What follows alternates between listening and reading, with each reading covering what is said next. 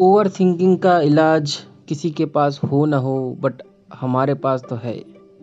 मैं आपको स्वागत करता हूँ किडविंड के ब्लॉगिंग इन्फॉर्मेटिव में, जो कि एक ऑडियो नोट आज हम बात करेंगे कि ओवर थिंकिंग को कैसे कम करें और एक प्रोसेस जो आपकी ज़िंदगी बदल सकती है और आसान कर सकती है।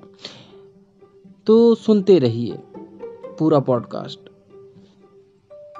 हम ओवर थिंकिंग से पहले बात करेंगे कि दिमाग आखिर ओवर थिंकिंग करता क्यों है? आप जानते हैं कि दिमाग एक मेमोरी हाउस है। ढेर सारी यादें वो स्टोर करने का काम करता है, उसको प्रोसेस करने का काम करता है। अब दिमाग के लिए बहुत सारी जानकारियाँ ज़रूरी होती हैं, क्योंकि आपके सर्वाइवल के लिए ज़रूरी है। सोचो कि अगर आप चलना भूल जाएँ तो क्या आप ज़िंदा रह पाएँगे? क्या आप गाड़ी चलाना भूल जाए तो क्या आप अपने ऑफ़िस पहुँच पाएँगे? तो बहुत सारी जानकारियाँ दिमाग को स्टोर करना ज़रूरी होता है।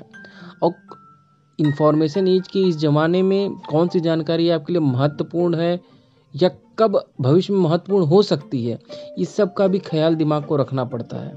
इसलिए वो क्या करता है कि जितनी भी जानकारियाँ मिलती हैं, पहले उनको छांट लेता है कि कौन सी सबसे ज़्यादा इंपॉर्टेंट है, कौन सी नहीं इंपॉर्टेंट है, किस चीज़ को भूला जा सकता है। कई कैटेगरीज में उस चीज़ को बांट देता है।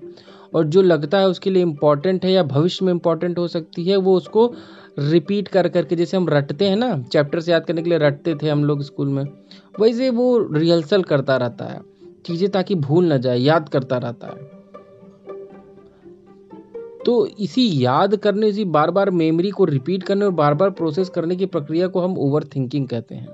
आपको लगता होगा कि मैं किसी पर्टिकुलर सिचुएशन के बारे में बहुत ज़्यादा सोच रहा हूँ इसे ओवर थिंकिंग कहते हैं बट आप अनकॉन्शियसली ये करते हैं, लेकिन एक्चुअल में होता यही है कि दिमाग इस चीज़ को बार बार अलग अलग एंगल से रिहर्स करने की कोशिश करता है रिहर्सल करता है, इसे इसे ही ओवर थिंकिंग कहते हैं। वो दिमाग अपने आप ऑटोमेटिक करता है। आप जानबूझ के किसी चीज़ को नहीं सोचते हैं, बहुत ज़्यादा। दिमाग ही उस चीज़ को याद रखने के लिए अलग अलग बेहतरे अपनाता है अलग अलग सिचुएशन में उसको रीप्ले फिर से प्ले करके देखता है। तो ये चीज़ें आपके दिमाग में चलती तो आपको लगता है ये ओवर थिंक हो रहा है, लेकिन एक्चुअल में दिमाग उसे अलग अलग नज़रिए से सेव करके रखने की कोशिश करता है। अब ओवर थिंकिंग का इलाज लोग कहते हैं मेडिटेशन करो जिम करो थोड़ा सा घूमने जाओ, गहरी सांस लो।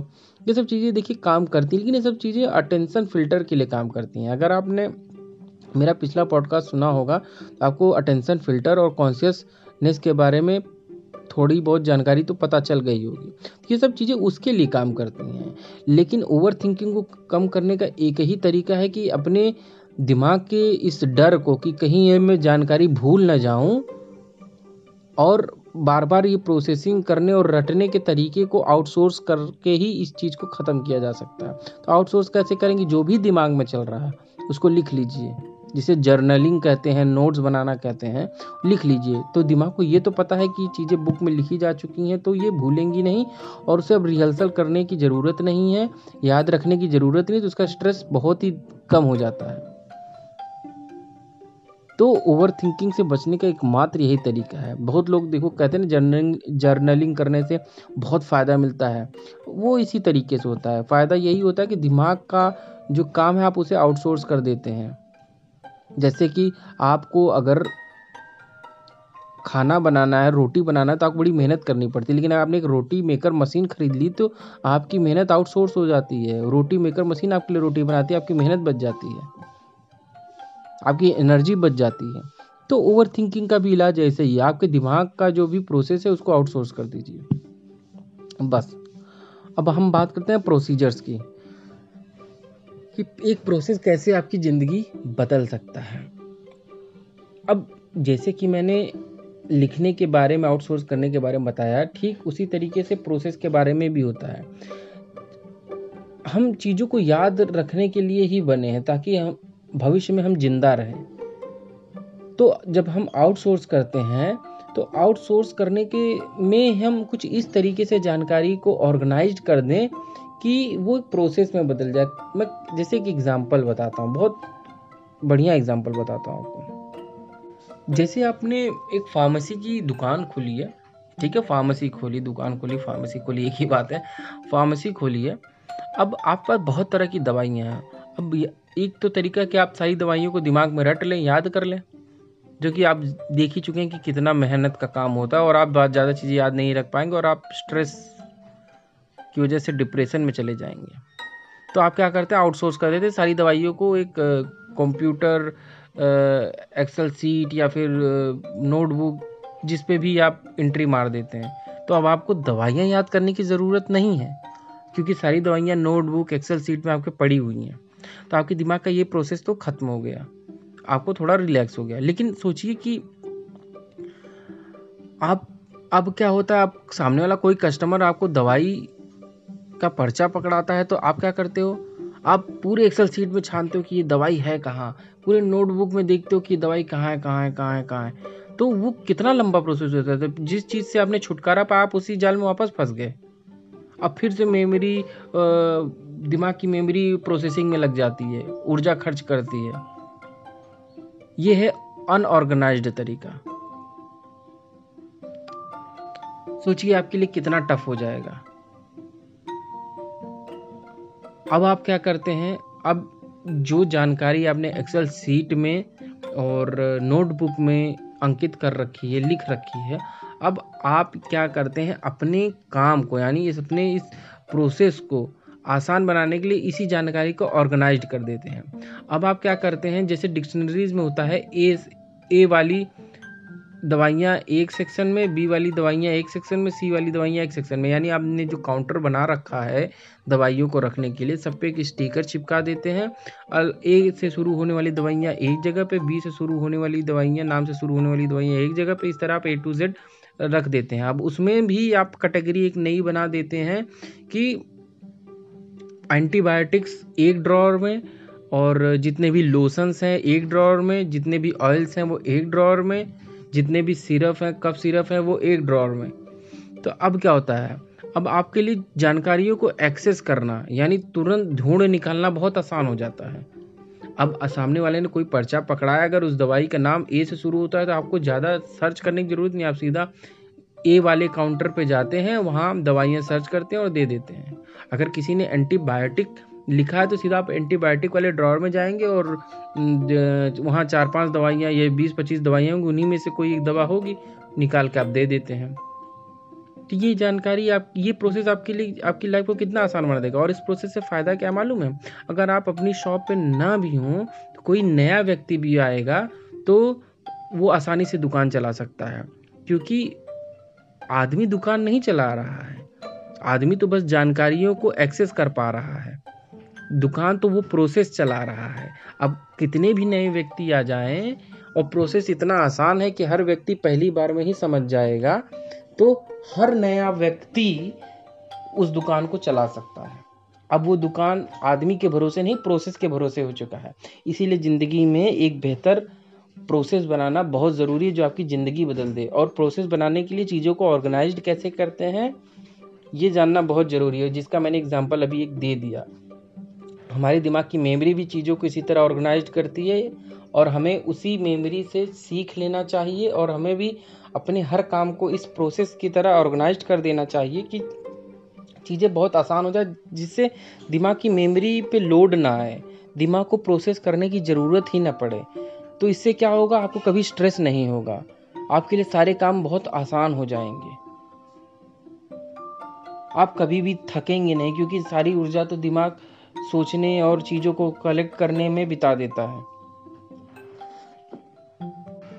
और सोचिए, अगर आप एंट्रोप्रेन्योर हैं तो आपके लिए मैं मज़ेदार चीज़ बताना चाहता हूँ। इसी चीज़ से रिलेटेड प्रोसेस से रिलेटेड ऑर्गेनाइज्ड से रिलेटेड और आपके दिमाग की मेमोरी को आउटसोर्स करने और उसका काम आसान करने से रिलेटेड जैसे मैं बताता हूँ, पुराने ज़माने में क्या होता था, किसी को किसी के यहाँ जाना होता था तो किसी से रास्ता पूछते थे।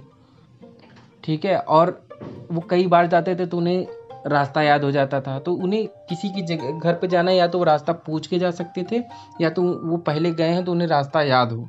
दो ही ऑप्शन थे। यानी उन्हें अलग अलग जगह जाने के लिए अलग अलग जगह का रास्ता याद रखना पड़ता था। लेकिन जब से गूगल मैप आया है तो सोचिए मेमोरी का काम कितना आसान हो गया। हमें किसी का भी रास्ता याद करने की ज़रूरत नहीं, किसी से पूछने की ज़रूरत नहीं। सीधा उस जगह का नाम डालो और गूगल आपको रास्ता बता देगा और आपको नेविगेट भी करेगा। तो आपकी मेमोरी का काम कितना आसान हो गया। अब बताइए, पहले बुज़ुर्ग लोग होते थे, वो बताते थे, इनके घर पे ऐसे जाना है, वैसे जाना है, अपने आप को एक्सपर्ट समझते थे। आज चीज़ों को मेमोरी का काम आसान करने के लिए ये प्रोडक्ट आया गूगल मैप और ये प्रोसेस इतना आसान है कि अब किसी को किसी से रास्ता पूछने की ज़रूरत नहीं अगर किसी के पास मोबाइल है तो वो कहीं भी पहुँच सकता है। कहीं का भी रास्ता निकाल सकता है उस रास्ते पे चल के वो कहीं भी पहुँच सकता है। तो प्रोसेस आसान होने से कोई भी इसका इस्तेमाल कर सकता है। अब किसी जगह को ढूंढना, उस जगह के लिए रास्ता निकालना, ये हर, ये इतना आसान हो चुका है कि इसके लिए कोई एक्सपर्टीज की ज़रूरत नहीं है। हर नया व्यक्ति ये काम आसानी से कर सकता है। अब रास्ता ढूंढना आदमियों पे डिपेंड नहीं है। अब ये प्रोसेस पे डिपेंड है। तो अगर आप भी ऐसा कोई प्रोडक्ट बनाते हैं जो कि मेमोरी का काम बहुत आसान कर देता है और उसका प्रोसेस इतना आसान होता है कि कोई नया व्यक्ति भी उस प्रोसेस को आसानी से फॉलो कर सकता है। सोचिए वो सिस्टम कितना अच्छा वर्क करेगा और वो प्रोडक्ट कितना दूर तक या प्रोडक्ट या सर्विस क्योंकि प्रोसेस सर्विस से रिलेटेड होता है और जो मेमोरी का काम आसान करने वाली बात बताया, वो प्रोडक्ट से रिलेटेड होता है। तो सोचिए ये प्रोडक्ट और सर्विस कितना चलेंगे। और कितना एडिक्टेड होंगे। क्या गूगल मैप के अलावा और भी मैप आपने देखा है? ज़रूर देखा होगा। लेकिन क्या कोई यूज़ करता है उन सब मैप को? कोई नहीं यूज़ करता। सब गूगल मैप यूज़ करते हैं मोबाइल में।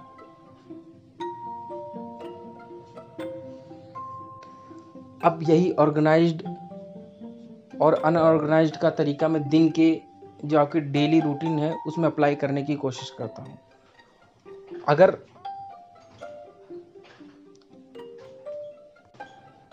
मैं कहूँ कि आप रोज़ क्या करते हैं? तो आप आसानी से बता पाएँगे कि मैं रोज़ इतने बजे उठता हूँ, ये करता हूँ, वो करता हूँ। तो ये क्या है? ये ऑर्गेनाइज्ड आपकी डेली रूटीन ऑर्गेनाइज्ड हो चुकी है। ये आपने जानबूझ के नहीं किया है। ये ऑटोमेटिक अगर आप कुछ नहीं करते तो आपका दिमाग ऑटोमेटिक सारी चीज़ों को ऑर्गेनाइज कर देता है। मान लीजिए आप जॉब करने लगे हैं तो अब कंपनी का टाइमिंग ने आपकी डेली रूटीन को ऑर्गेनाइज कर दिया। अब आप नौ से पाँच जॉब पर होंगे। ये आपका टाइम बंध चुका है ऑर्गेनाइज्ड हो चुका है। तो अब मैं एक और चीज़ पूछता हूँ कि आपके लाइफ में कुछ नया होगा, इसकी क्या गारंटी है? तो आप बस इतना इमेजिन कर सकते हैं कि भाई नौ से पाँच के बीच में तो कुछ नया नहीं होगा, इसके बाद जो हो सकता है वो होगा। या तो फिर मैं जॉब ही छोड़ दूँ, तब कुछ मेरी लाइफ में नया होगा। क्योंकि बॉस तो छुट्टी देगा नहीं कुछ नया करने के लिए। मुझे जॉब के दायरे में ही सारी चीज़ें करनी होगी नौ से पाँच के बीच में। जो मेन प्रोडक्टिव टाइम होता है, वो तो मैं जॉब पे दे देता हूँ। अपनी लाइफ के बारे में क्या सोचूँगा? तो क्या हुआ? चीज़ें ऑर्गेनाइज्ड होना मैंने बताया कितना प्रॉफिटेबल है तो कभी कभी ऑर्गेनाइज होना कितना आपके लिए खतरनाक हो सकता है। ये जॉब वाला एग्ज़ाम्पल से आप समझ सकते हैं। तो हमें ना इसी का बैलेंस करना होगा। हमें अपने दिन को कुछ तो ऑर्गेनाइज रखना होगा, कुछ अनऑर्गेनाइज रखना होगा। कहने का मकसद समझिए कि जो चीज़ें आपके लाइफ को अच्छा डायरेक्शन दे सकती हैं अच्छा शिफ्ट दे सकती हैं, वहाँ तो चीज़ें ऑर्गेनाइज्ड आपको करना ही चाहिए। और जहाँ आपको लगता है कि चीज़ें आपका भला नहीं करेंगी या आपको ज़िंदगी में कोई नया बदलाव नहीं करेंगी तो वहाँ चीज़ें ऑर्गेनाइज मत करिए, क्योंकि वहाँ ऑर्गेनाइज करने से आपका पूरा दिन समय सब बंध जाता है। और जब अनऑर्गेनाइज रहेगा तो वहाँ कई अलग अलग एक्टिविटी या कई नए इवेंट के लिए जगह बचती है। तो जब नए इवेंट होंगे, तभी तो नई दिशा मिलेगी आपको। तो अब ये कैसे आप अपने लाइफ में बैलेंस करते हैं, ये आपको खुद देखना होगा। जैसे कि अगर नया, नई बुक्स पढ़ने, नई जानकारी लेने से आपके ज़िंदगी में एक नया बदलाव आता है तो सुबह उठने के एक घंटे को आप ऑर्गेनाइज कर दीजिए। कहने का मकसद है कि सुबह के उठने के एक घंटे बाद तक आप दिन को फिक्स कर लीजिए कि इस इस समय मैं सिर्फ़ पढ़ाई करूँगा और कुछ नहीं करूँगा। आपने उसे ऑर्गेनाइज कर दिया, अपना दिन 24 घंटे का एक घंटा फिक्स कर लिया एक काम के लिए मतलब वो ऑर्गेनाइज हो गया कैटेगरी बन गई एक फ़ाइल बन गई, एक ड्रॉर बन गया, चाहे जो समझिए जैसे मेडिकल वाला मैंने बताया था ना ए से शुरू होने वाली दवाइयाँ एक ड्रॉर में रहती हैं। उसी तरह आपके 24 घंटे के जो ड्रॉर हैं, उसमें से एक घंटा सिर्फ़ पढ़ाई के लिए आपने फिक्स कर लिया। इसमें सिर्फ़ पढ़ाई रहेगी। और बाकी के ड्रॉर में जंक ड्रॉर जिसमें बहुत सारे मिक्स दवाइयाँ हो सकती हैं। कहने का मकसद, वो खाली है, उसमें कुछ भी हो सकता है। जैसे आपके कंप्यूटर में अदर फोल्डर होता है ना वो स्पेसिफिक इमेज और वीडियो का फोल्डर नहीं होता। अदर फोल्डर में आप चाहे इमेज रखते हैं, चाहे डॉक्यूमेंट रखें, चाहे वीडियो रखें मतलब कुछ भी आप उसमें रखते हैं। तो आपकी ज़िंदगी में एक अदर फोल्डर होना चाहिए, ताकि नए इवेंट्स के लिए जगह बचे। और ये नए इवेंट्स ही हैं जो आपके लाइफ को अलग डायरेक्शन देते हैं। तो आपने अपने 24 घंटे का एक घंटा पढ़ाई के लिए ऑर्गेनाइज्ड कर दिया। बाकी मैं मानता हूँ कि चलो जॉब तो ज़रूरी है, पैसा कमाना ज़रूरी है, लेकिन पाँच से आठ, शाम के पाँच से आठ जो है होता है, तीन घंटा उसे आपने अनऑर्गेनाइज ड्रॉवर की तरह इस्तेमाल किया। मतलब उस समय आप घूम सकते हैं मूवीज़ देख सकते हैं, दोस्तों से मिलने जा सकते हैं, या किसी नए व्यक्ति से अपने बिज़नेस पर्पज़ के लिए मीटिंग कर सकते हैं। मतलब उस एक्टिविटी में आप अलग अलग तरह की एक्टिविटी परफॉर्म करने के लिए वो ड्रॉवर फिक्स रखेंगे। और ऐसा नहीं कि वो फिक्स है तो आप सिर्फ़ खाली बैठे हैं। उसमें नई नई चीज़ें करिए, क्योंकि वो ड्रॉवर आपने सेट किया है नई एक्टिविटी के लिए। एक तरह से वो ऑर्गेनाइज ही है कि तीन घंटा मेरा ऑर्गेनाइज है नई एक्टिविटी करने के लिए। और उस ड्रॉवर के अंदर चीज़ें ऑर्गेनाइज नहीं है, वो हाँ कुछ भी हो सकती हैं, जो आपका दिल करे। तो इसी तरह के बैलेंस लेकर अगर चलते हैं तो लाइफ बहुत सॉर्टेड होगी। तो मैंने काफ़ी ज़्यादा खिचड़ी पका दी है, मुझे पता है, क्योंकि जानकारियाँ मैं स्क्रिप्ट बनाकर नहीं पॉडकास्ट बनाता हूँ कि स्क्रिप्ट लिख लिया ऑर्गेनाइज तरीके से, और फिर मैं पॉडकास्ट बनाऊँ। मेरे दिमाग में जो आता है, मैं बस रिकॉर्ड करता हूँ और बोल देता हूँ। तो इसलिए कभी जानकारियाँ अनऑर्गेनाइज्ड हो सकती हैं। बट मुझे ये पता है कि इन सारी जानकारियों में कोई न कोई जानकारी आपके ज़िंदगी से रिलेटेड होगी और वो आप उससे रिलेट कर पाएँगे और वो आपके लिए महत्वपूर्ण जानकारियाँ होंगी।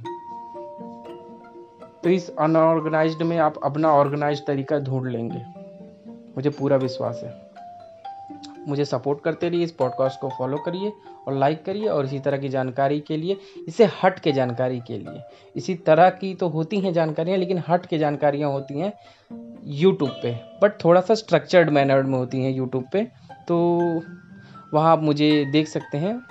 लिंक में डिस्क्रिप्शन में नीचे दे देता हूँ। आप मुझे सब्सक्राइब करिए और इंस्टाग्राम पे मुझे फॉलो करिए। फिर मिलते हैं। Bye bye